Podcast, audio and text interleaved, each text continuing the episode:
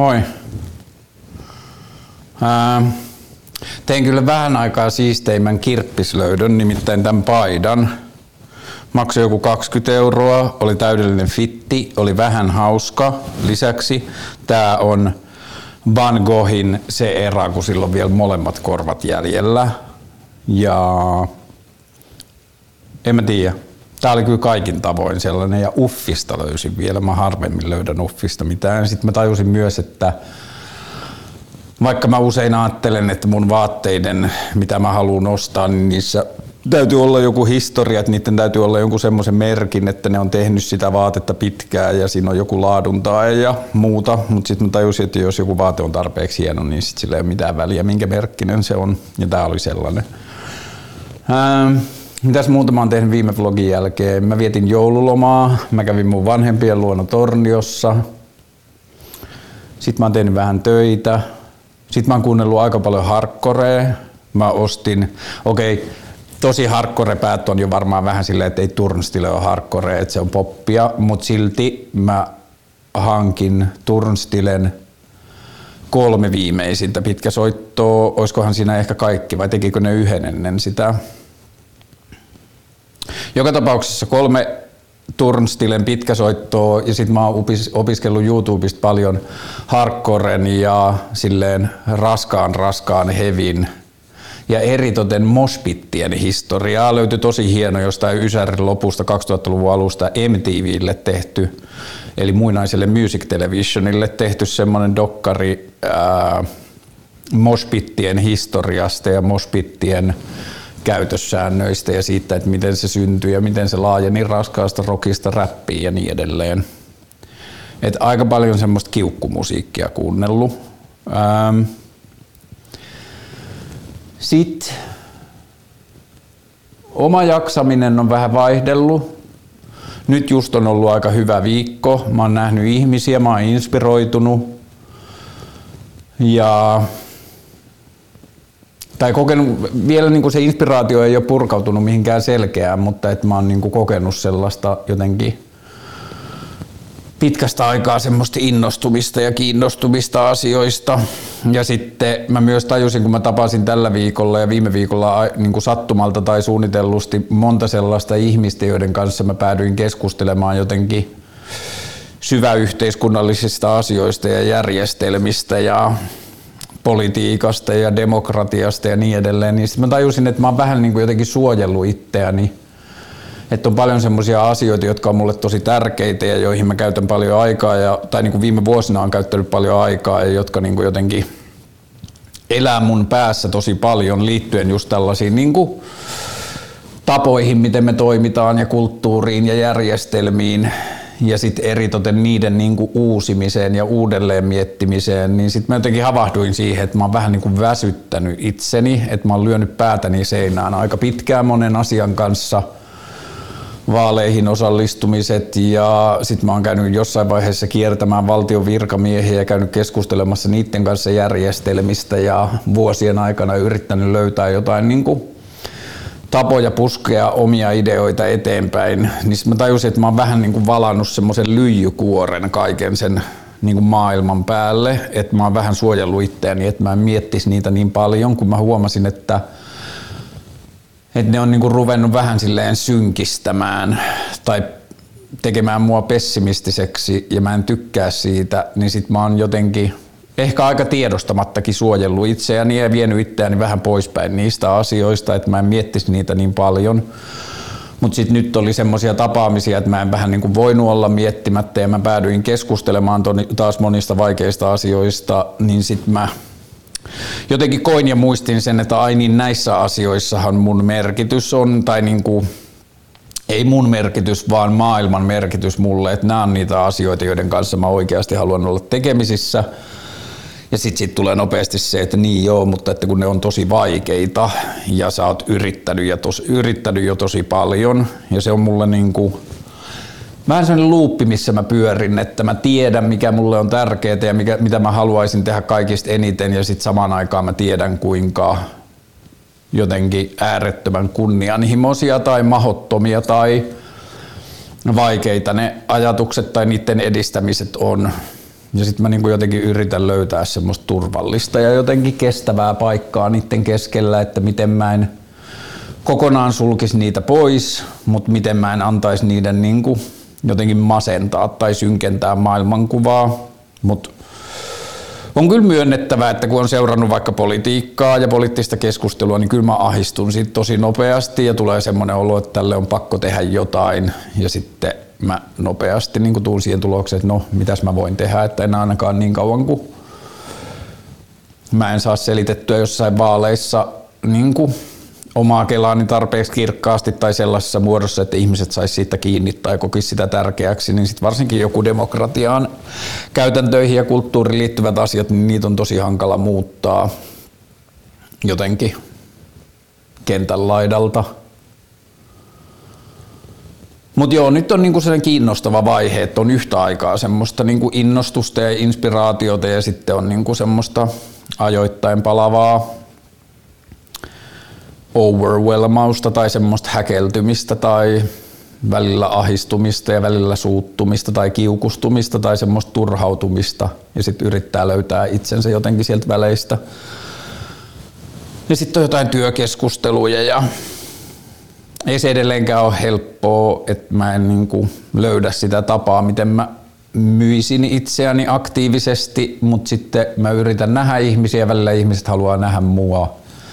Ja niistä ei ole vielä syntynyt oikein silleen konkreettista, mutta niissä on paljon lupausta ja silleen mahdollisuutta.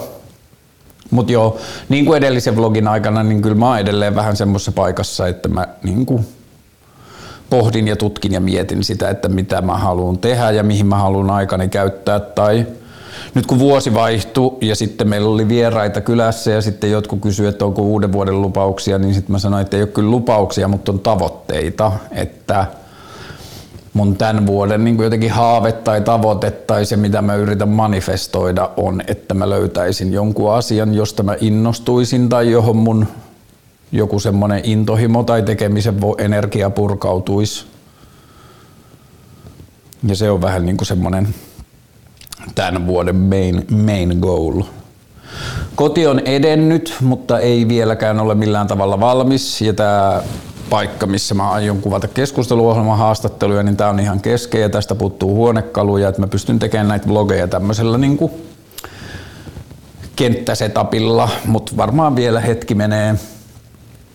Ja joku laittoi viestiä paidoista.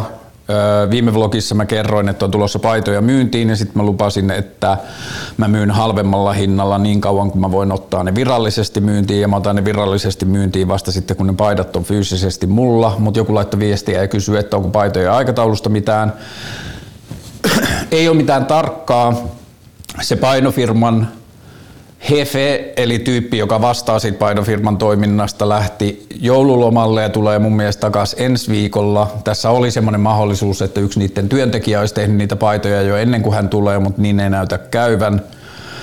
Ensi viikolla mä saan varmaan vähintään vastauksen, että mikä se aikataulu on, mutta kaiken perusteella, mitä mä oon keskustellut, niin se voi mennä aika nopeastikin sen jälkeen, kun hän palaa lomilta. Ja älkää huoliko, saatte paidat heti, kun ne on mulla. Tai itse asiassa ne ei edes tule mulle ennen, että heti kun ne on painokoneesta ulkona ja kuivattu, niin sitten ne lähtee sieltä painosta suoraan postilla niille, jotka on tilannut etukäteen.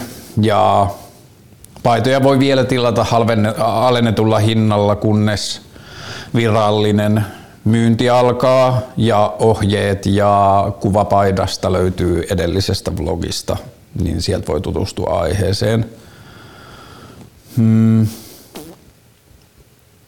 Ja sitten oli vielä sellainen, joka jäi mua mietityttää. Joku oli laittanut edellisen jakson kommentteihin, että miksi puhut rakkauskumppanista, miksi et voisi puhua vaan tyttöystävästä. Ja sitten siinä oli vähän ehkä sellainen passiivis-aggressiivinen viba.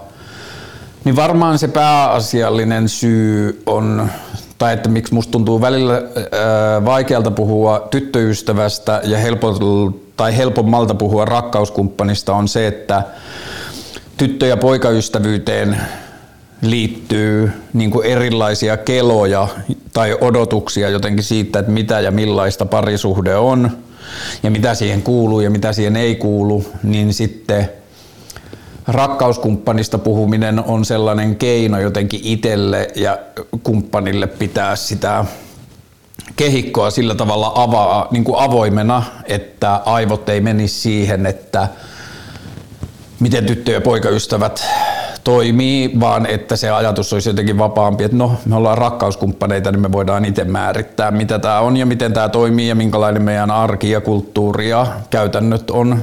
Niin lyhyt vastaus siihen kysymykseen on varmaan se, että tämä nyt on vaan semmoista niin kuin omaa kategoria ja kahla ja auktoriteettipelkoa tai vastahakoisuutta, niin pyrkii kaikin tavoin pitämään asiat elämässä jotenkin niin kuin joustavana siinä mielessä, että siinä suhteessa säilyy semmoinen niin kuin uteliaisuus tutkia, että mitä ja millaista se voi olla, että ne ajatukset ei tulisi ulkopuolelta, jos tämä nyt vastaisi suunnilleen. Sitten päivän epistolaan. Käymme läpi kysymyksiä.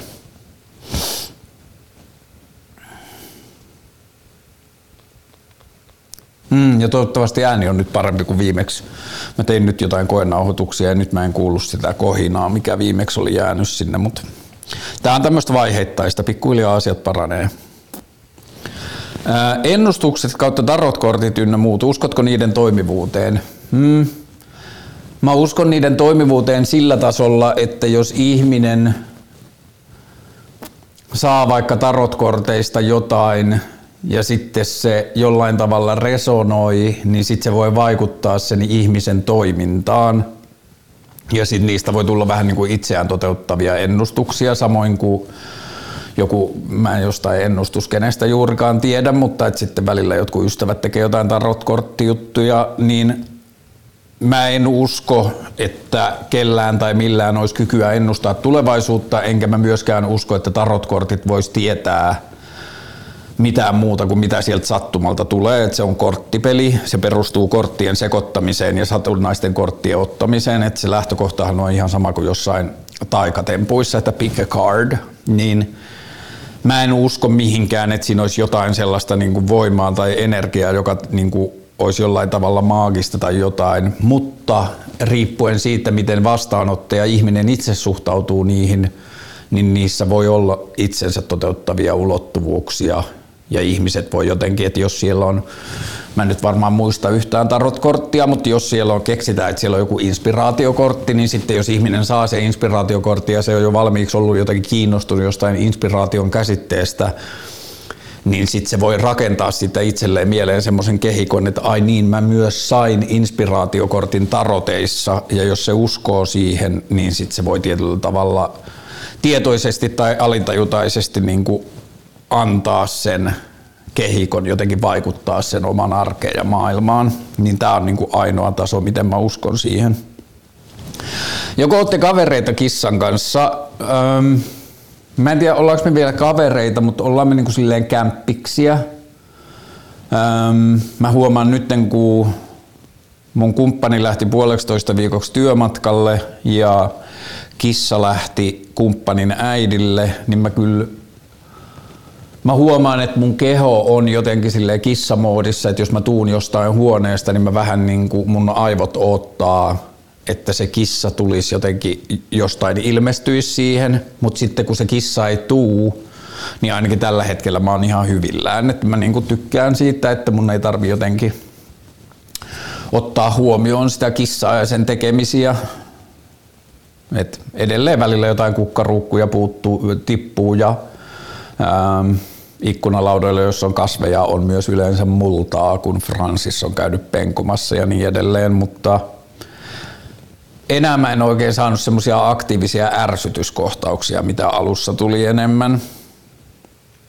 Et jos ei nyt vielä ystäviä, niin kyllä me ollaan niinku toimeentulevia kämppiksiä.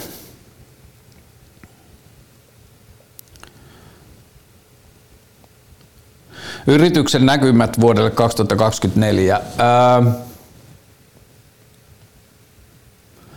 Yrityksen näkymät on varmaan vähän usvan peitossa, mutta kyllä siellä ehkä joku aurinko paistaa. Musta tuntuu, että mä koko ajan tiedän paremmin, missä mä oon hyvä ja mitä mun kannattaa tehdä, mutta sitten se usva tulee tällä hetkellä siitä, että mulla ei ole oikein työkaluja tai osaamista tai ymmärrystä tällä hetkellä olla proaktiivinen sen kanssa. Että mä en just nyt osaa niinku viedä mun firmaa tai työelämää eteenpäin. Nyt mä oon tosi paljon sen varassa, että mitä tapahtuu ja mitä maailma mulle tarjoaa. Ja sehän on tosi kivaa ja se on niin kuin onnekas tilanne, että pääasia mun viime vuosien töistä on tullut niin, että ihmiset on soittanut mulle.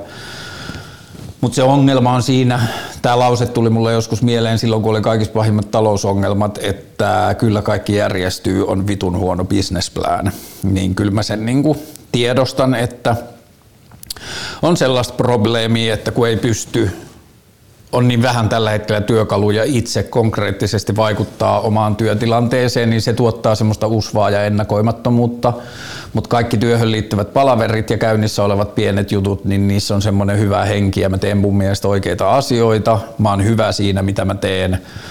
Mä teen halvemmalla kuin mun kilpailijat tai muuhun verrattavissa olevat toimijat. Mä oon tehokas, mä oon no bullshit, mulla on laajat verkostot, mä osaan käyttää sitä mun verkostoa hyvin ja mä ymmärrän asiakkaita aika hyvin ja mä osaan tiivistää jotenkin olennaista ja sellaista, niin joo, näkymät vuodelle on varovaisen innostuneet ja kiinnostuneet ja toisaalta vähän usvaiset, kun on hankala ennustaa.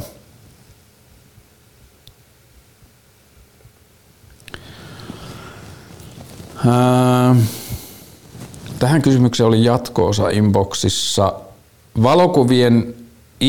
Valokuvissa olevien ihmisten riisuminen luvatta keinoälyllä. Ja miten se jatkui siitä?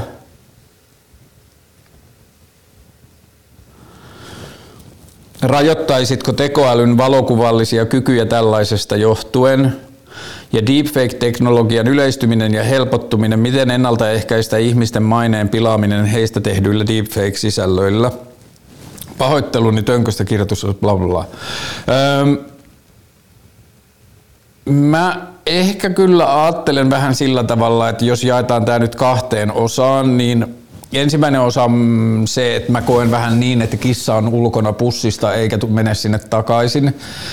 Et kun se teknologia on kehitetty tai kehittyy koko ajan, niin ei sitä oikein voida estää. Se on niin kuin vähän se internetin luonne, että jos jotain kerran keksitään, niin ei sitä enää oikein saada pois päältä. Ja sitten kun joku vaikka deepfakein tekeminen, niin sitä on kehitetty niin monessa osoitteessa ja niin monella eri työryhmällä ja niin monin eri tarkoitusperin, niin mä en usko, että niitä pystyttäisiin kieltämään, mutta sitten toinen kysymys on se, että tehdäänkö me jotain lakiteknisiä asioita sen ympärille, että joku keinoälyllä ihmisten riisuminen tai joku tällainen tulisi kielletyksi tai rankaistavaksi. Osittain mä ajattelen, että näihin liittyy näihin asioihin niin kuin tervettä ja tarpeellista huolestunutta keskustelua, jota on varmaan tullut silloin, kun on tullut televisiot ja on tullut videokamerat ja on tullut internet ja on tullut webbikamerat ja aina kun teknologia kerrallaan maailma kehittyy johonkin suuntaan, niin sitten usein sitä niin kuin teknisen kehityksen vastaanottoa ja siihen liittyvää keskustelua leimaa aika paljon niin kuin huolet ja pelot. Ja kuten sanoin, se on niin kuin tervettä ja tarpeellista. Mutta sitten tuntuu, että moniin sellaisiin asioihin, joista ollaan oltu huolissaan ja peloissaan, niin sitten niihin on löytynyt jotenkin luontainen suhtautuminen ajan kanssa. Mutta joo, se synnyttää tosi mielenkiintoisia ja uusia niin kuin sekä mahdollisuuksia että ongelmia. Ja sitten yksi asia varmaan, mikä vielä kehittyy aika paljon, on keinoälyt, jotka pystyy tunnistamaan sisällöistä, onko ne keinoälyn tekemiä. Että jos sitten puhutaan jostain jakoalustoista, TikTokeista tai Twittereistä tai valokuva jostain laudoista tai jostain, niin sitten mä luulen, että jossain vaiheessa pystyy olla semmoisia teknisiä palikoita, jotka laittaa kuvien tai videoiden yhteyteen leiman tai jonkun merkinnän, että hei, että näyttää, että tämä on mahdollisesti keinoälyllä tehty tai niin edelleen, tai tässä on käytetty deepfakea tai jotain. Niin tollaiset varmaan tulee vaikuttamaan siihen, mutta sitten mitä tulee niin kuin tuollaisten asioiden rankaisemiseen, että tällä hetkellähän on, tai viime vuosina on luotu ja jouduttu luomaan uudenlaisia lakiteknisiä asioita johonkin kostopornoon ja tällaisiin asioihin, niin sitten joidenkin deepfakejen kanssahan se menee vähän siinä vaikeaan suuntaan, että missä kohtaa ihmisen likeness ylittyy, että pitääkö meidän jollakin tavalla suojata tai turvata ihmisen näköisyyden joku lakitekninen oikeus, että sanotaan vaikka, että joku tekisi keinoälyllä kuvan jotain vaikka erottista materiaalia ja sitten se vaan sattuisi olemaan se hahmo tosi saman näköinen kuin joku oikea olemassa oleva ihminen. Ja sitten siinä ei olisi tämmöistä alkuperäistä, että siinä sitä materiaalia tehtäessä ei olisi syötetty tämän ihmisen mitään kuvia tai muuta, että se olisi vaan vähän sattumaa, että se ihminen näyttäisi siinä keinoälymateriaalissa samankaltaiselta tai joissakin kulmista samannäköiseltä kuin tämä joku yksittäinen ihminen, niin miten siinä tapauksessa toimittaisiin ja missä kohtaa se raja menee, että tietenkin on selkeämpi ajatella sellaisia tilanteita, jossa ihminen pahantahtoisesti haluaa tietyllä tavalla vaikka just esimerkiksi riisua jotain julkisuuden henkilöitä, että jos syötetään iso pino valokuvia yksittäisestä ihmisestä jonnekin järjestelmään, niin sitten se pystyy, nyt varsinkin kun keinoälyn joku kehoymmärrys kehittyy, niin se pystyy vaatteiden läpi vähän päättelemään ihmisen kehon muotoja ja jotain ja sitten tekee, tuottamaan uskottavampia ja uskottavampia alastonkuvia ja muuta. Niin varmaan sillä intentiolla on aika paljon merkitystä siinä ja sitten miten se vertautuu esimerkiksi siihen, että jos joku on fotorealistisesti taitava piirtäjä,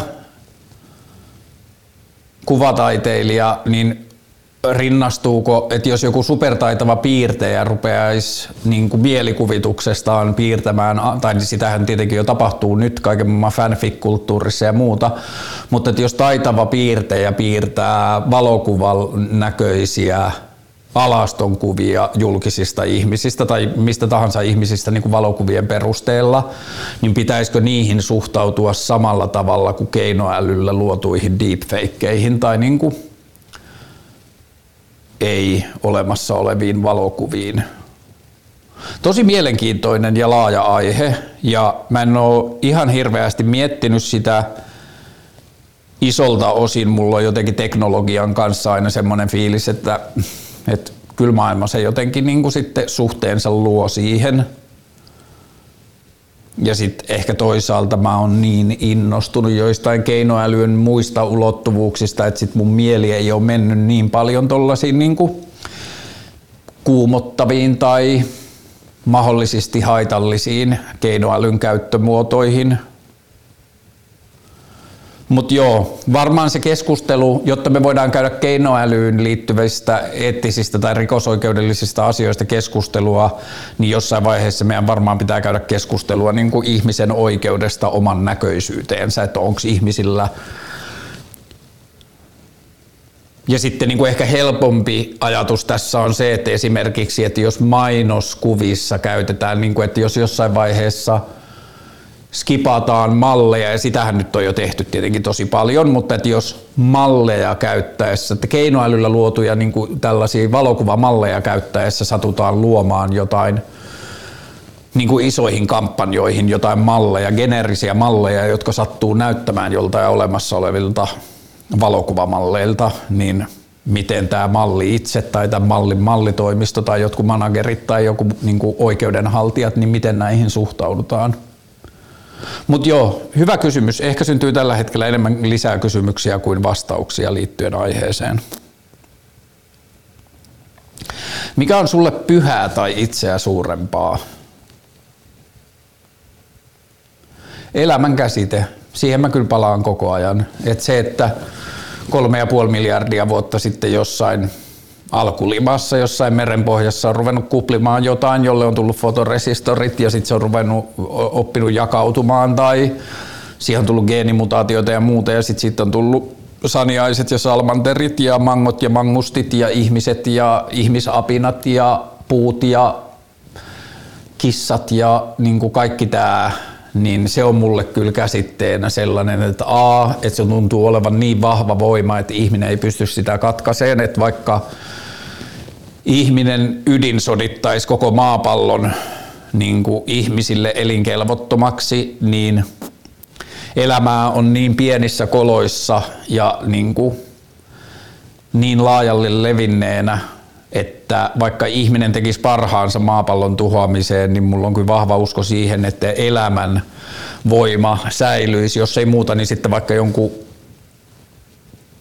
noitten karhukaisten tai joidenkin bakteerien tai muiden kautta, ja sitten jos sille antaa muutama 100 miljoonaa vuotta tai miljardia vuotta niin kuin kehitysaikaa sitten taas sen jälkeen, sen tuhon jälkeen, niin kyllä elämä sitten taas löytää uusia elämisen muotoja ja niin kuin keksii jotain ja sitten isossa kuvassa silmänräpäyksessä, että muutaman 10 tai 100 miljoonan vuoden päästä niin maapallo on täynnä taas jotain, ehkä ihminen ei palaa, mutta että jotain niin kuin kuhinaa ja elämänmuotoja, niin kyllä toi niin kuin elämä tommosena niin kuin energiana tai tapahtumana, joka tutkii ja tekee virheitä ja korjaa ja kehittyy, niin kyllä se on mulle niin kuin selkeästi se kaikista pyhin tai suurin asia.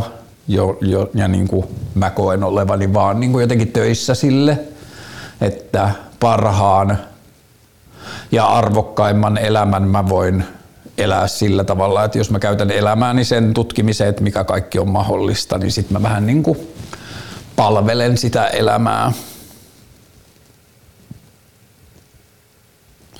Asevelvollisuus, tasa-arvoinen asepalvelus, tästä mä oon kyllä puhunut jossain vanhemmissa vlogeissa, mutta joo, kyllä mä oon sitä mieltä, että meidän pitäisi siirtyä jonkunlaiseen kansalaispalvelusmalliin, joka koskisi yhtä paljon kaikkia sukupuolia.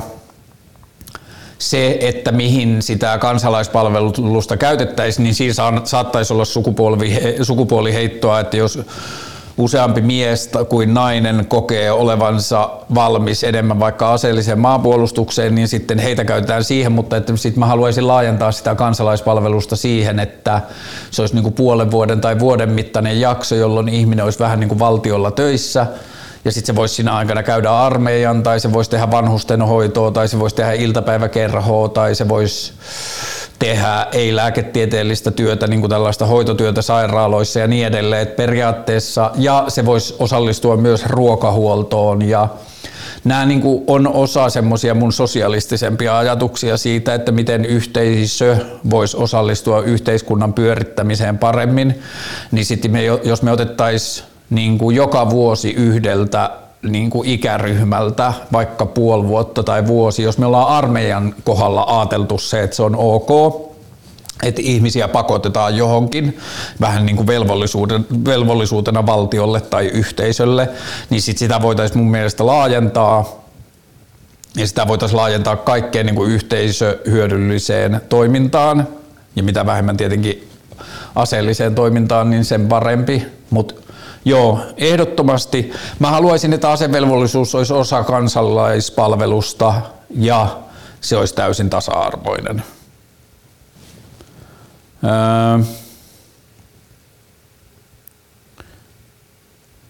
Elämä versus työ. Itse valitsen elämän. Mä eilen laitoin kysymyslaatikon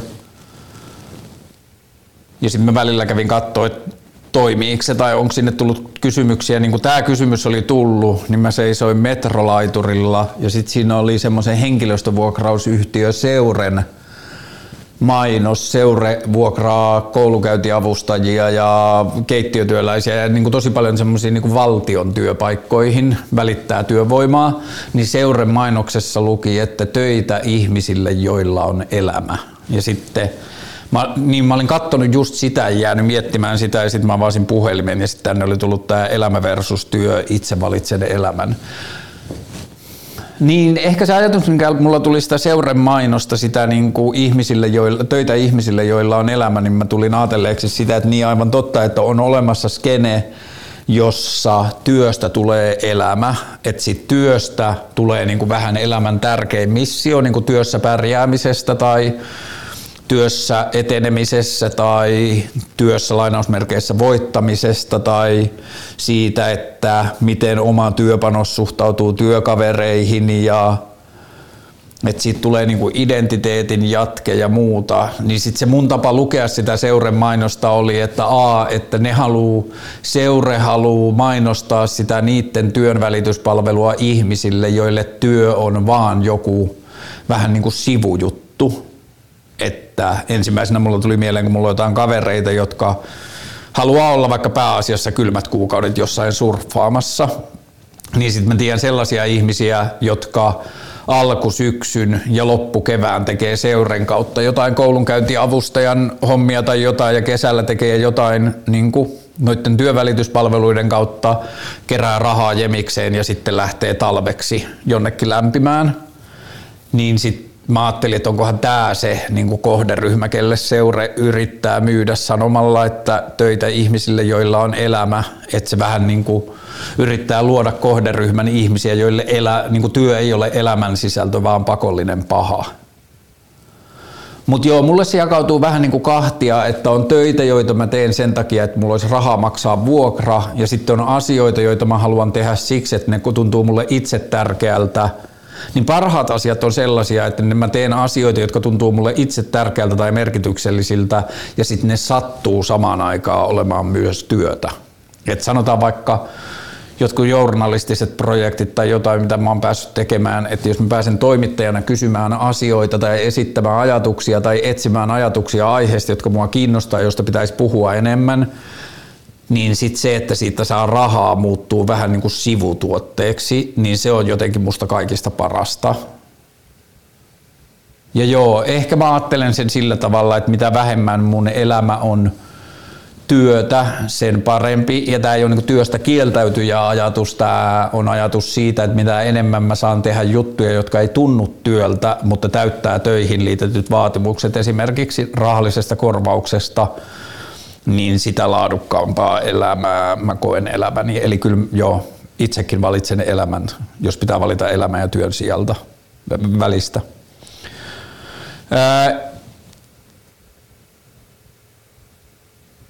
Oletko kokenut, että masentuneisuus, mistä puhuit viime jaksossa, olisi luonut sulle epävarmuutta vlogien tekoon tai ylipäätään kameran edessä puhumiseen?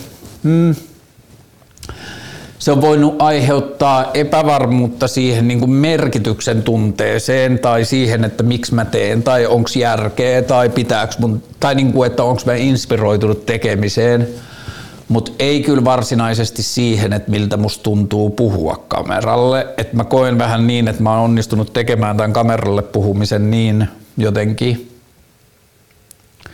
luontaiseksi, tai että mä oon kuitenkin tehnyt tätä jo nyt niin kuin joitain satoja tunteja, niin kuin silloin mä en puhunut kameralle, mutta jos puhutaan 2014 vuodesta asti, kun mä aloin tekemään podcasteja, että silloinhan mä en näy siinä kamerassa, mutta silloinkin kuitenkin mun puhetta nauhoitettiin, niin kyllä mä oon varmaan kasvanut aika sinuiksi sen kanssa, että ei mun ehkä sisäinen maailma hirveästi vaikuta siihen, mutta taas sitten se voi vaikuttaa siihen, että teenkö mä vai en. Mutta joo, en ehkä tunnista sitä, että se niinku näkyisi epävarmuutena tai tuntuisi epävarmuutena siinä tekemisessä. Keski-ikäisimmät innostumisen kohteesi, joista iän myötä olet huomannut kiinnostuneesi. Mä en tiedä, kuinka keski-ikäisiä nämä on, mutta yksi. Mä nyt googlaan nopeasti sen sanan, koska se on niin hauska juttu.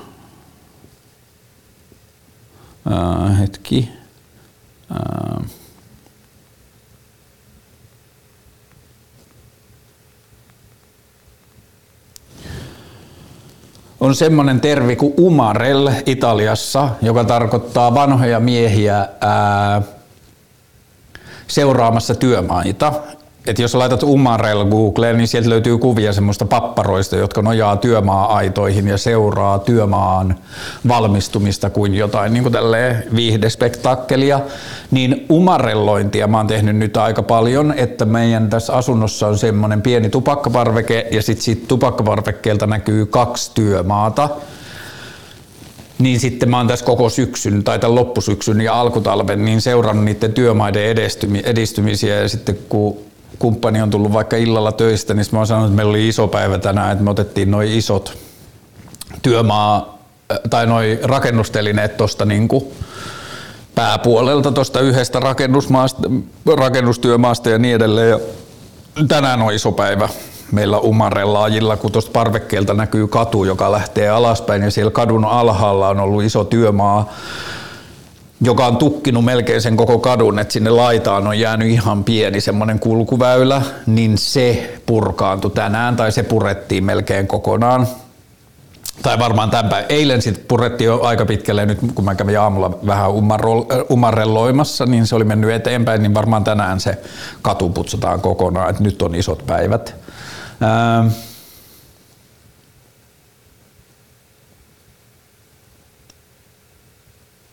Tämä nyt ei ole varsinainen keski-ikäinen kiinnostuksen kohde, mutta mun elämäntavoissa on niin kuin alkanut tapahtua semmoisia papparoitumisia esimerkiksi, niin kuin, että jos mun pitää lähteä jonnekin, niin mä oon aina ajoissa. Mä aloitan valmistautumisen liian aikaisin ja sitten mä huomaan, että mä istun eteisessä kaikki vaatteet päällä.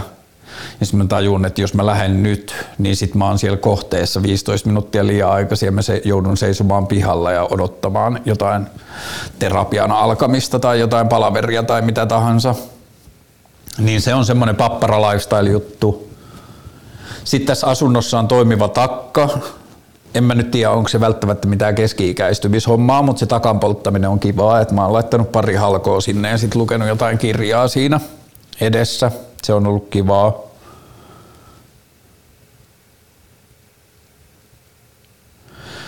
Perheen kanssa tunteista puhumisen aloittaminen. Lapsena ei ikinä näistä keskusteltu.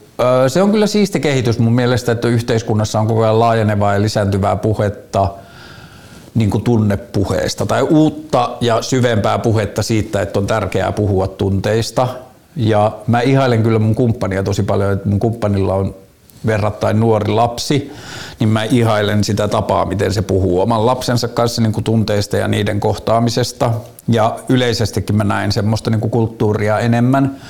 Mitä taas niin kuin tulee, jos tämä kysymys oli niin kuin vanhemman positioista ja liittyen omiin lapsiin, niin yksi sellainen asia, tämä nyt ei liity pelkästään tunteisiin, vaan niin kuin muutenkin silleen kasvamiseen, niin se mitä mä oon oppinut vanhemmuudesta on se, että sit kun sä koet, että on aika puhua lasten kanssa jostain vaikeista tai monimutkaisista asioista, niin sä oot yleensä jo myöhässä, että se lapsi on luultavasti kohdannut ne asiat jo.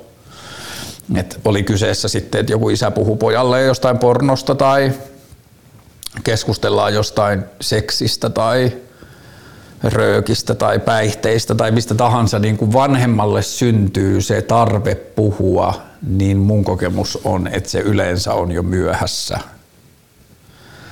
Mutta niin varmaan siinä niin kuin tunteista puhumiseen ja niin kuin semmoisen maailman rakentamisessa, niin siinä varmaan tärkeintä on se esimerkki, että lapsi katsoo ympäristöstään, mikä on ok ja mikä on jotenkin niin kuin kannustettavaa.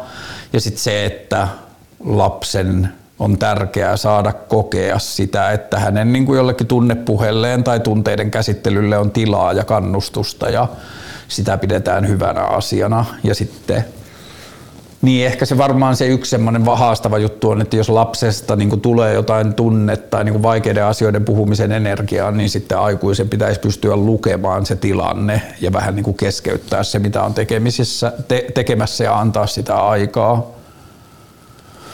Mutta joo, sellaisen niinku turvallisen ja kannustavan ja keskusteluun kehoittavan ilmapiirin luominen on varmaan se niinku kaikista tärkein juttu. Koska seuraava haastattelu, en osaa sanoa, toivottavasti lähiviikkoina.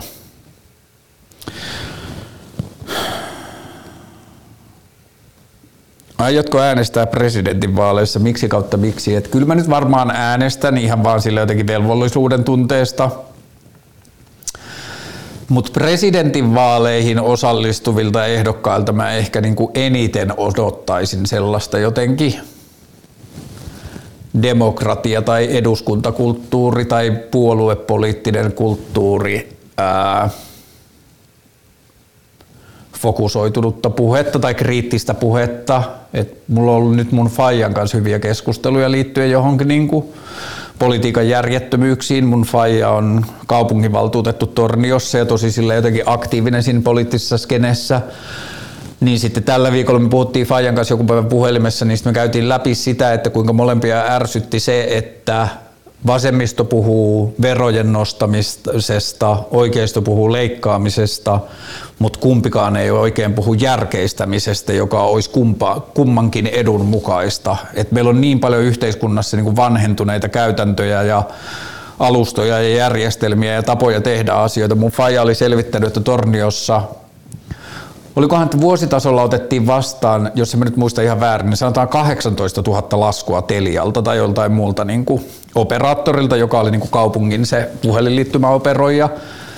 Ja sitten se oli vähän selvittänyt sitä asiaa, niin ne about kaikki laskut käsitellään verrattain manuaalisesti. Ja jos ajatellaan, että se on vain yksi kaupunki, yksi laskuttaja ja manuaalisesti käsitellyt laskut, niin sitten kun laajentaa sen kaikkiin Suomen kaupunkeihin ja kaikkiin laskuttajiin, niin sitten voi tajuta jo, että kuinka pituusti meillä menee aikaa ja työvoimaa niin kuin sellaisten manuaalisten prosessien tekemiseen, jotka on niin kuin jotain jäänteitä menneisyydestä. Että jos valtionhallinnolla olisi kyky tehdä IT-projekteja ja se käyttäisi sanotaan vaikka 500 000 euroa tai 1,5 miljoonaa euroa laskujen käsittelyyn keskittyneeseen niin kuin AI-prosessointiin, että sä voit syöttää laskut vaan jonnekin järjestelmään ja sitten se AI kehittyy ja oppii ja selvittää, että onko tälle laskulle maksuperusteet vai pitääkö tämä laittaa jollekin ihmiselle tarkastukseen ja bla bla bla, niin me pystyttäisiin niin kuin silleen 3 sekunnissa maksamaan 100 000 laskua ja säästämään ihan sikana niin kuin ihmistyövoimaa johonkin muualle. Mutta joo, niin kuin esimerkiksi tämä järkeistämispuhe sen sijaan, että puhutaan verokorotuksista tai leikkauksista valtion taholta, niin esimerkiksi tämmöinen järkeistämispuhe olisi tosi paljon sellaista, jota mä toivoisin presidenttiehdokkailta, että ne vois niin kuin toimia sen eduskuntasalin jotenkin riitojen ja sähinän ulkopuolella ja tuoda siihen jotenkin semmoista niin kuin bipartisan ajattelua, niin sen takia tämä tämmöinen niin kuin oma joku odotukset ja pettymykset ehkä tekee sen, että mä en jaksa olla niin innostunut presidentinvaaleista, mutta kyllä mä nyt varmaan äänestän. Ja varmaan ekalla kierroksella Liitä ja tokalla kierroksella Pekka Haavistoa, jos se nyt menee niin kuin se näyttää nyt. Sitten mä laitoin taas ton anonyymin kysymysboksin, koska se näytti viimeksikin palvelevan ihmisiä tai ihmiset osasivat käyttää jotenkin sitä sillä tavalla. Niin katsotaan näitä.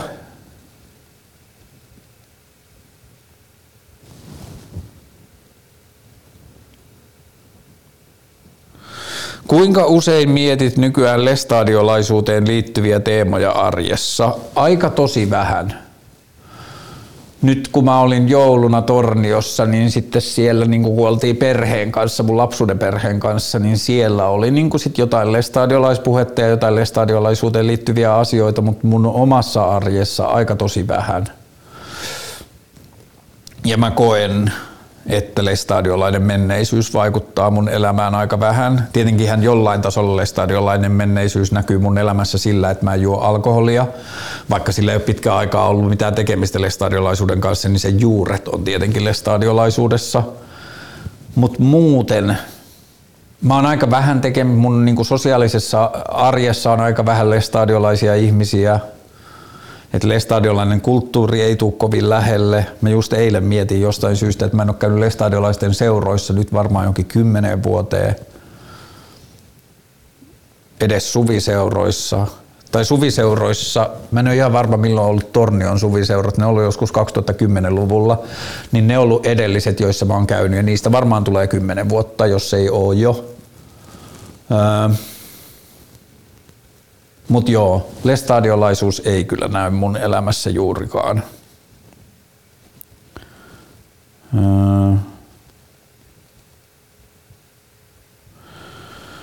Mitä mieltä skuuttauksesta ja skuuttikulttuurista? Skuuttaus hakemassa näillä näkymin olympialaisiin skeittauksen tapaan. No ensinnäkin on sanottava, että mä en ole hirveän niin kuin suuri skeittaus olympialaisissa fani.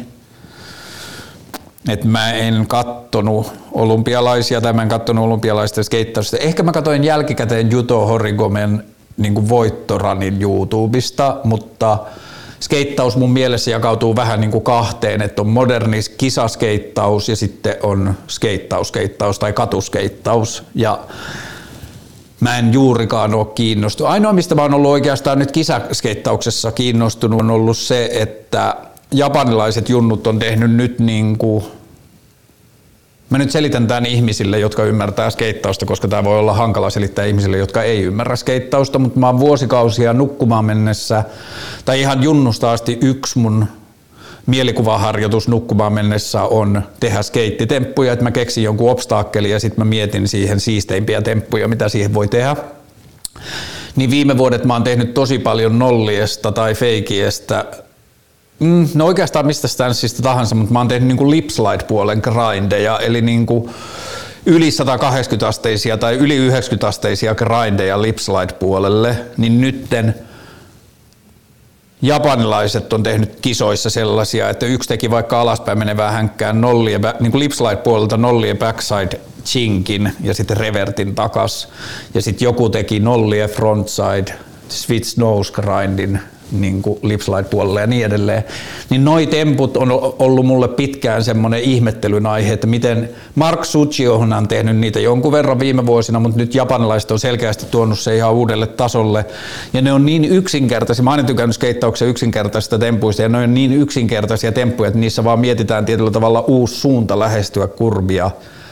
Ja mä ymmärrän, että ne on supervaikeita, kun sun pitää vaikka niin kuin nollien backside-puolelle, niin sun pitää samalla liikkua taaksepäin niin kuin selän puolelle ja sitten niin kuin sokkona saada niin kuin tietyllä tavalla linjat kohille ja grindi osumaan jonnekin tai rukki osumaan jonnekin putkeen tai jotain. Niin se on niin kuin ainoa ulottuvuus kisaskeittauksessa, mikä mua on viime vuosina kiinnostunut, niin sen takia toi skouttauksen olympialaisulottuvuus ei hirveästi mua kiinnosta, mutta skeittauksessahan on ollut semmoinen jännä, joka on mun kokemuksen mukaan, tietenkään mä en ole niin paljon skeittauksen kanssa tekemisissä, mutta mun kokemuksen mukaan on vähentynyt viime vuosina, mutta skeittaus oli varsinkin 90-luvulla ja 2000-luvulla niin tosi mustasukkainen ja silleen lapsellisella tavalla kiukkunen kaikkia muita katuurheilulajeja, niin kuin rullaluistelua ja myöhemmin skuuttausta ja parkouria ja ehkä jopa niin kuin BMX:ää kohtaan. Että skeittauksella oli jotenkin mustasukkainen kela siitä, että me ollaan aidoimpia ja me ollaan keksitty tämä kaikki, joka siis monilta osin pitää myös paikkaansa, että tosi monet noiden muiden lajien kulttuuriviittauksista ja pukeutumisesta ja jostain videoiden editointitavoista ja muista on kopioitu aika pitkälti skeittauksesta, että skeittaus on selkeästi ollut myös se pioneeritoimija siinä, mutta skeittarit jotenkin ihan tosi lapsellisella tavalla oli niin kuin tosi laaja, sellainen pleidarit on homo ja läppä, tai niin kuin rullaluistelijat on homo ja läppä, ja sitten niin kuin kaikin tavoin semmoista niin kuin tosi lapsellista ja koulukiusaajamaista suhtautumista muihin katulajeihin. Ja nyt sitten viime vuosina mä löysin esimerkiksi sen Storror, joka on sellainen brittiläinen parkour-porukka, joka on tehnyt varmaan 10 vuotta YouTubea, yli 10 vuotta mä sanoisin. Mä aloin seuraamaan niitä ihan vaan siksi, että mulle oli opetettu jotenkin, tai kulttuuri oli opettanut mulle, että parkouria pitää vihata tosi syvästi. Ja sitten kun mä aloin tutustua siihen, mä aloin katsoa niiden YouTube-jäpien sitä parkour-toimintaa, niin sitten mä tajusin, että se on ihan skeittausta, että se niiden kulttuuri ja se tapa, miten ne puhuu styleista ja eri tekijöistä ja tempuista ja spoteista ja kaikesta, että se on ihan skeittausta, ainoa ero on vaan, että niillä ei ole lautaa. Ja sitten jos skeittaukset on kokenut jotain ylemmyyden tunnetta siitä omasta lajista, että tämä on kaikista vittu aidointa ja kaikki muut on jotenkin spedeet, rullaluistelijat, että niillä on jalat kiinni siinä laitteessa ja pst, ja kaikkea tällaista ja BMX pitää käsillä kiinni, niin sitten mä haluaisin vaan niinku ihan vaan provosoidakseni sanoa, että tietyllä tavalla parkour on vielä puhtaampi katulaji, että siihen käytetään vaan kehoa. Skeittarit keksi jonkun lelun siihen väliin ja parkour-tyypit kattoo kaupunkia sitä käyttää, että mitä mä voin tehdä mun keholla ja millä tavalla mä voin käyttää tätä. Ja nyt on ollut sitten kiinnostavaa tämä viimeisen 2 vuoden aikana, kun on tapahtunut, että parkour- ja kiipeilyporukat on alkanut hengaan keskenään. Ja sitten parkour-tyypit on alkanut katsoa enemmän kaupunkitilaa myös niin kuin boulderointihaasteina tai kiipeilyhaasteina ja bla bla bla. Niin. Tämä nyt oli ehkä sivujuoni siihen, että mun suhde skuuttaukseen on silleen niin kuin sympaattisen kiinnostunut. Skuuttaus mulle henkilökohtaisesti ei ole niin kuin silleen esteettisesti siistin näköinen laji. Et esimerkiksi parkour näyttää mun mielestä välillä ihan niin kuin siistiltä ja kiinnostavalta. Ja niin kuin parkour-tyyppien spottien käyttö on silleen siistiä, mutta skuuttaus ei ole ehkä onnistunut olemaan mulle vielä sillä tavalla niin esteettisesti miellyttävää. Ehkä se jotenkin liittyy siihen, että aivoissa se skuuttilauta on vähän skeitin kaltainen, mutta sitten kuitenkin skeitti näyttää mun mielestä siistimmältä jotain. Mutta mun poikahan skuuttasi junnuna tosi paljon, niin sitten mä sen kautta se selitti mulle hirveästi niistä tempuista ja tyypeistä, ja mä tajusin, että se suhtautuu siihen ihan niin kuin skeittaukseen. Niin joo, kyllä mun suhde niin kuin skuuttaukseen on nyt niin kuin silleen tosi kannustaa. Niin, skeittarit myös ehkä vähän perustellusti otti alkuun vähän skuuttarit vaikeasti myös sen takia, kun skuuttaajista niin iso osa oli niin kuin tosi pieniä lapsia ja sitten vanhemmat toi niitä skeittiparkeille vähän niin kuin ne olisi tuonut ne leikkipuistoon ja sitten ne lapset ei ymmärtänyt skeittiparkkien liikenne- ja käyttäytymissääntöjä, niin sitten siitä tuli tosi ikäviä törmäyksiä ja pelottavia tilanteita, kun lapset saattoi vetää skeittiparkin läpi poikittain skuuteilla ja sitten niissä skuuteissa on kuitenkin metallitangot, jotka niin kuin sojottaa eri suuntaan ja muuta, niin se oli niin kuin osa syy, miksi skeittarit myös suhtautui alkuun tosi penseästi skuuttaajiin. Ja varmaan iso osa skeittareista suhtautuu edelleen. Mutta joo, musta on kiinnostavaa ja kyllä mä niin kuin silleen tuun hyvälle tuulelle, jos mä välillä näen jonkun klipin tai pätkän tai jotain, jossa joku skuuttaa jotenkin mun mielestä siistillä stylilla tai käyttää ympäristöä luovasti tai jotain, niin kyllä mä saan siitä melkein samoja fiiliksiä kuin skeittauksesta. Mutta ei skeittauksen voittanutta siltikään.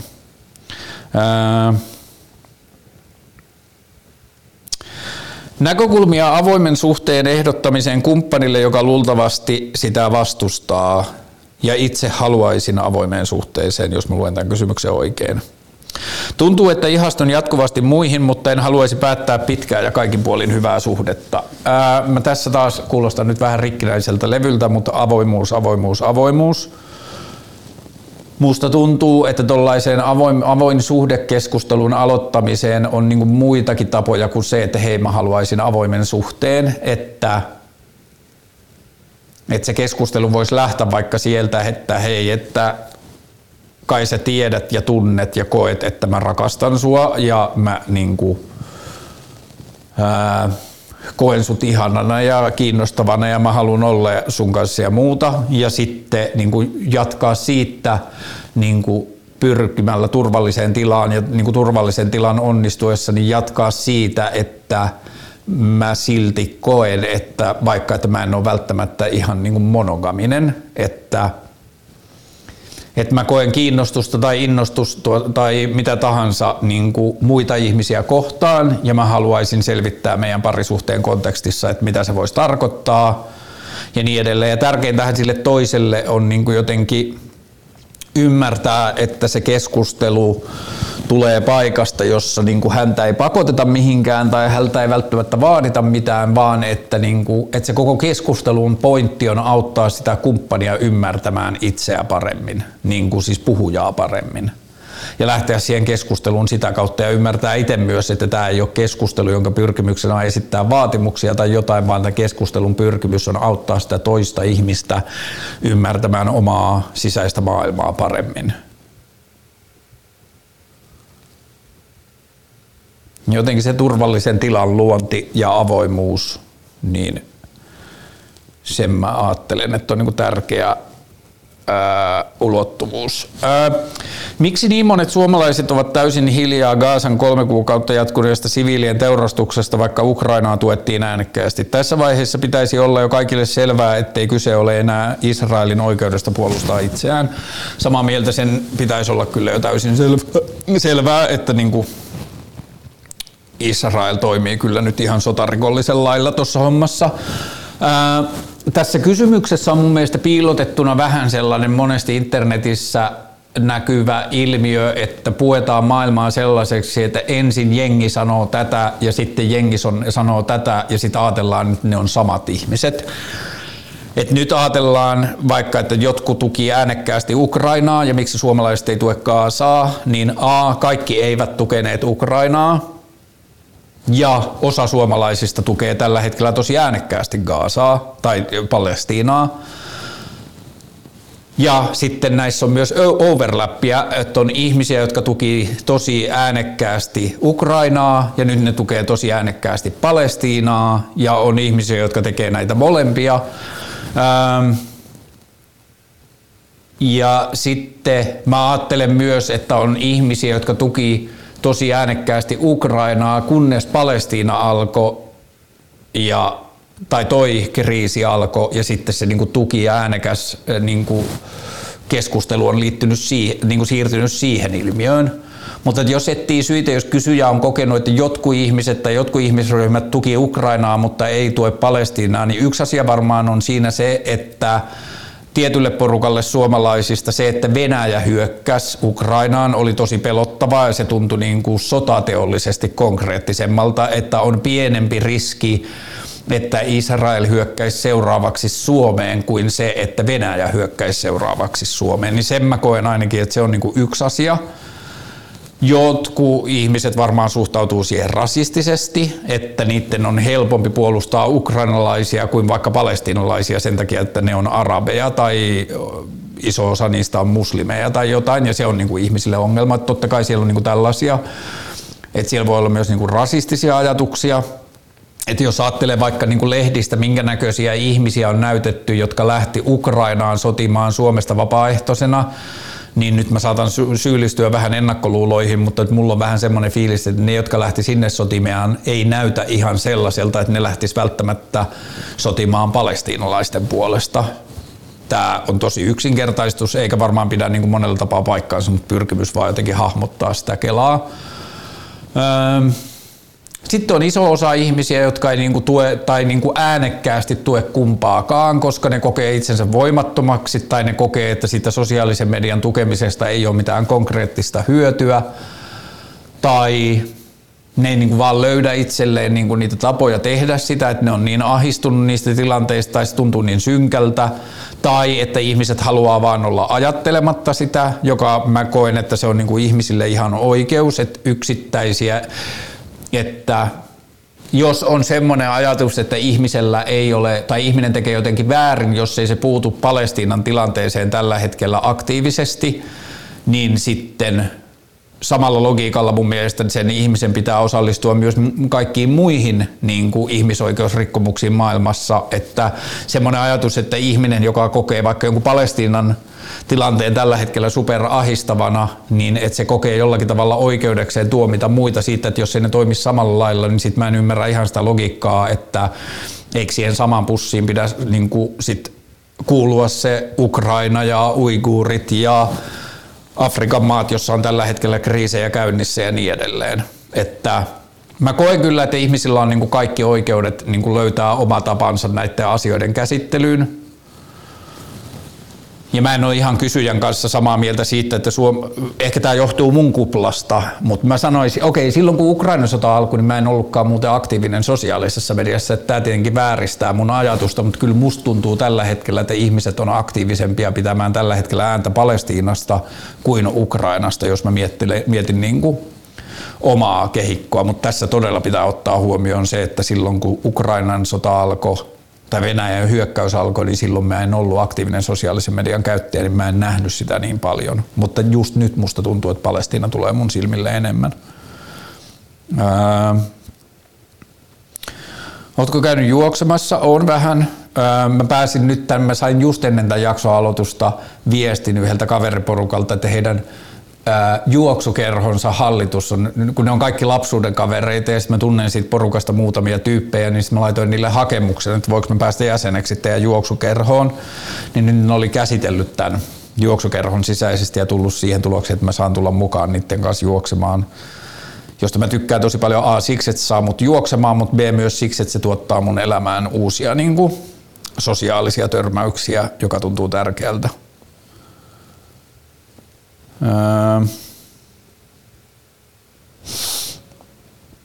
Jos ryyppäisit, mitä ryyppäisit? Mä oon ollut sitä mieltä pitkään, että jos mä ryyppäisin varmaan noit muuleja, eli Moskou-myylejä ja mitäs niitä muita myylejä onkaan, mutta mulet-drinkit on niitä, joita tehdään semmoisiin niin kuin taattuihin kuparikippoihin ja sitten niihin tulee inkivääriolutta ja limeä ja ehkä jotain ruokosokeria ja sitten niin kuin mulen luonteesta riippuen niin vodkaa tai viskiä tai jotain. Niin musta tuntuu, että mä varmaan dokaisin niitä, jos mä dokaisin. Onko sinulla riittävä kotivara ja oletko kertaakaan innostunut vakavasti preppaamisesta? Ei ole ja en. Joo. En ole kyllä kertaakaan huomannut itsessäni sellaista, että pitäisikö hamstrata jotain vessapaperia tai pitäisikö muostaa joku varasto, jotain säilykepurkkeja tai jotain. Tämä ei ole niin kuin ajatus, joka olisi käynyt lähelläkään mun mieltä oikeastaan koskaan. Ja ei, mulla ei kyllä missään nimessä ole niin kuin riittävää kotivaraa, että me käydään, niin kuin totta kai meillä on kuivakaappi täynnä kaiken maailman tavaroita, jotka ei niin kuin mene huonoksi, mutta kyllä me aika hyvin niin kuin ostetaan tavaroita tai niin kuin ruoka-aineita käyttöön. Joo. Mä en ole niin kuin pelkolähtöinen ihminen. Mä en ajattele maailmaa uhkien kautta, joka voi joskus purra mua perseeseen jossain elämäntilanteessa, mutta mä koen, että mä elän stressittömämpää ja kevyempää elämää kuin mä. Tai niin kuin, että se on temperamenttipiirre, että huolehtiiko ihminen tai huolestuuko ihminen vai ei. Ja mä koen, että mä en ole kovin huolestuva ihminen. Ja se on niin kuin temperamentista kumpuava asia. Ja mä oon tosi hyvilläni siitä, että musta on siistiä, että mä en ole niinku stressaavaa tyyppiä ja se ei ole niinku hirveästi aiheuttanut mulle ongelmia elämässä. Niin joo, mä oon kyllä viimeinen ihminen, joka rupeaa keräämään jotain kotivaraa tai niinku preppaa. Mitä jäi sitten eniten kaipaamaan, jos joutuisit luopumaan keskusteluohjelmasta? Varmaan niinku tätä outlet-asiaa, että se on mulle niinku mielenterveydellisesti iso asia. Että mä saan purkaa mun ajatuksia liittyen. Sillä ei ole edes niin paljon merkitystä, että kuinka paljon niitä kuunnellaan. Että se, että tämä keskusteluohjelma sekä haastattelujen, jotka antaa mulle mahdollisuuden tavata ihmisiä, joita mä haluan. Mutta että jos puhutaan näistä vlogeista, niin tietyllä tavalla se, että mä saan tekosyyn tästä nauhoittavasta kamerasta, mä saan tekosyyn puhua asioita ääneen ja purkaa omia ajatuksia, niin se on tosi terapeuttista. Ja sitten taas mitä haastatteluihin tulee, niin keskusteluohjelma on mulle tekosyy päästä keskustelemaan ihmisten kanssa, joiden kanssa mä haluaisin päästä keskustelemaan muutenkin. Ja päästä esittämään kysymyksiä, joita mä haluaisin keskustella, päästä kysymään muutenkin, että se keskusteluohjelma on siinä vähän niin kuin tekosyy sille. Niin sitä niin kuin outputtia mä jäisin kaipaamaan, sitä, että mä voin purkaa omia ajatuksia tai sitä, että mä voin ymmärtää tai päästä penkomaan muiden ihmisten ajatuksia.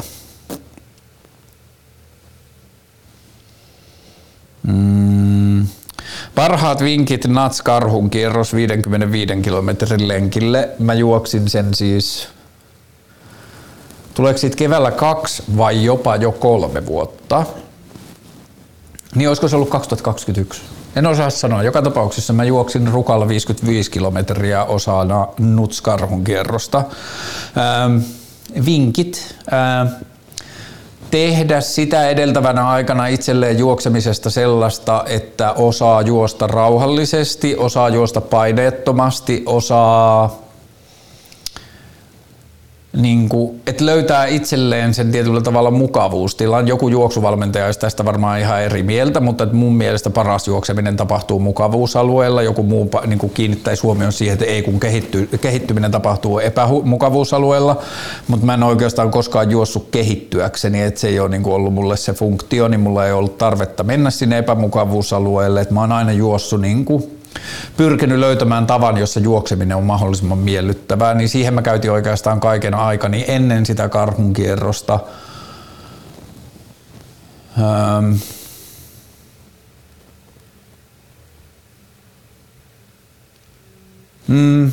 Niin, ehkä mun suurin vinkki sinne metsäänkin on armollisuus. Totta kai on erilaisia juoksijoita, jotka haluaa, tai niin kuin kelaa se niin, että mun on pakko juosta siellä 8 tuntiin, tai mä haluan juosta sen 7 tuntiin, tai mitä ikinä, niin silloinhan se ei niin kuin ehkä armollisuus ei ole se instrumentti siihen, mutta että jos haluaa päästä maaliin, niin kyllä se mun kela on semmoinen niin kuin avoin ja sympaattinen suhtautuminen siihen omaan tekemiseen, ja sitten se, että se on tosi kaunis reitti. Niin mitä jos se juokseminen olisi sivutuote, että se niin kuin tällä tavalla se niin kuin mestojen näkeminen ja sinne metsään pääseminen olisi se niin kuin pääjuttu. Onko olemassa laiskuutta, jos on, niin miten määrittelisit sen? On salettiin. No ainakin yksi on laiskuuden muoto semmoinen, että jos on niin kuin ihmisiä yhteisössä, sanotaan vaikka ollaan jossain matkalla ja on vuokrattu joku yhteinen asunto, niin sitten on niin kuin selkeä laiskuuden muoto mun mielestä semmoinen niin kuin työn välttely, että jos on asioita siinä asunnossa, jotka pitää joka tapauksessa hoitaa, asioita pitää nostaa paikallaan tai tiskit pitää laittaa koneeseen tai jotain, niin sitten on sellaista laiskuuden muotoa, että tietyllä tavalla koko ajan ajattelee, että kyllä joku muu hoitaa ton, että mä voin kävellä tästä vaan ohi. Sitten on olemassa tietenkin semmoista laiskuutta, että ei halua tehdä mitään, ei halua osallistua mihinkään. Se, että, niin kuin, että sisältöön laiskuus vähän ehkä enemmän moralisointia kuin mitä mä itse ajattelen, että siihen voi olla monia syitä. Ja mun mielestä jo pelkästään se niin kuin välillä musta tuntuu, tai välillä mä oon vahvasti sitä mieltä, että länsimainen yhteiskunta on niin harhautunut tällä hetkellä, että on ihan hyväksyttävää tai ymmärrettävää, jos ihminen ei halua osallistua siihen tai sen niin kuin edistämiseen ja kehittämiseen. On tietenkin paljon ihmisiä, jotka puhuu kaikesta, vaikka työn välttelystä laiskuutena, mutta mun mielestä se ei välttämättä ole sitä. Mutta sitten voi olla myös niin kuin laiskuuteen perustuvaa työvälttelyä. Mut joo, mä en ole ihan varmaan ymmärsin, kun mä tätä kysymystä on oikein, mutta joo, on olemassa laiskuutta ja miten mä määrittelisin laiskuuden? Kun sitten tämä menee vähän hankalaksi, että jos puhutaan vaikka mielenterveysongelmista, jostain masentuneisuudesta tai ahdistuneisuudesta tai muuta, niin onko semmoinen ihminen laiska, joka tietää, että sen pitäisi täyttää Kelan paperit, mutta että se on niin kuin synkässä paikassa, että se ei tee sitä, niin onko se laiskuutta? Mä en tiedä. Ehkä laiskuus on sitä, että tietäisi mitä pitäisi tehdä, pystyisi siihen, mutta päättää vaan jättää tekemättä. Ehkä tämä voi olla näin. Tuntuu, että tunnen koko ajan todella paljon tunteita, mutta en osaa jäsennellä niitä, vaan ne tuntuvat olevan sumuna päässäni ja huomaan tämän lisäävän yleistä ahdistuneisuuttani. Kuinka saisin konkretisoitua niitä tai ajateltua rationaalisemmin kaikkea pääni sisäistä? Mä törmäsin viime viikolla semmoisen ajatukseen, että sun mieli on lammikko, sun tunteet on kaloja. Ole se lampi, älä ne kalat. Se oli mun mielestä hauska ajatus. Helpommin sanottu kuin tehty, mutta mun mielestä hyvä kehikko, että tietyllä tavalla tunteisiin pitää löytää se ajatus siitä, että ne on niinku irrallisia, ne on väliaikaisia, ne muuttaa muotoa, ne muuttaa intensiteettiä, ne elää, ympäröivä elämä vaikuttaa niihin ja kaikkea muuta.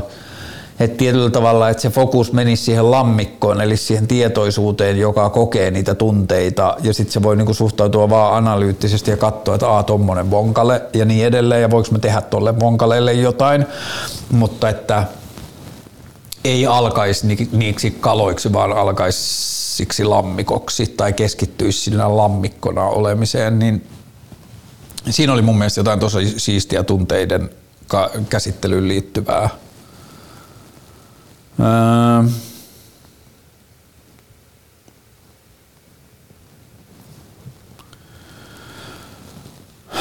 Siinä taisi olla noi kaikki. Ja sitten onko vielä täällä jotain? Sitten oli vielä tällainen. Kelaatko, että pari vuotta sitten mainitsemasi pasifistiset keinot ovat edelleen toimiva malli?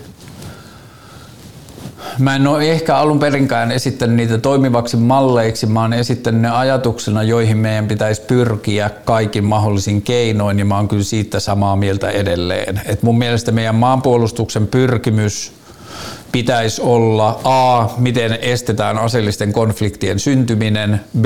miten vastataan aseellisiin konflikteihin ilman aseellista vastustusta, että No, mä taisin silloin, kun mä oon puhunut viimeksi näistä jostain asioista, niin mä taisin sanoa se esimerkki, mutta että jos Hornetteihin käytettiin nyt 10 miljardia, niin mitä ei tappavia puolustusmekanismeja 10 miljardilla voitaisiin kehittää, jos kaikki fokus niin kuin siirrettäisiin niihin, että voidaan, mitä kaikkea meillä on vielä tutkimatta, vaikka niin kuin vihollisen kulkuvälineiden lamannuttamiseen liittyviä asioita, bla bla. Niin kuin mun mielestä kaiken sotateollisuuden tai ainakin Suomen harjoittaman sotateollisuuden ja Suomen rahoilla tehtävän sotateollisuuden pitäisi keskittyä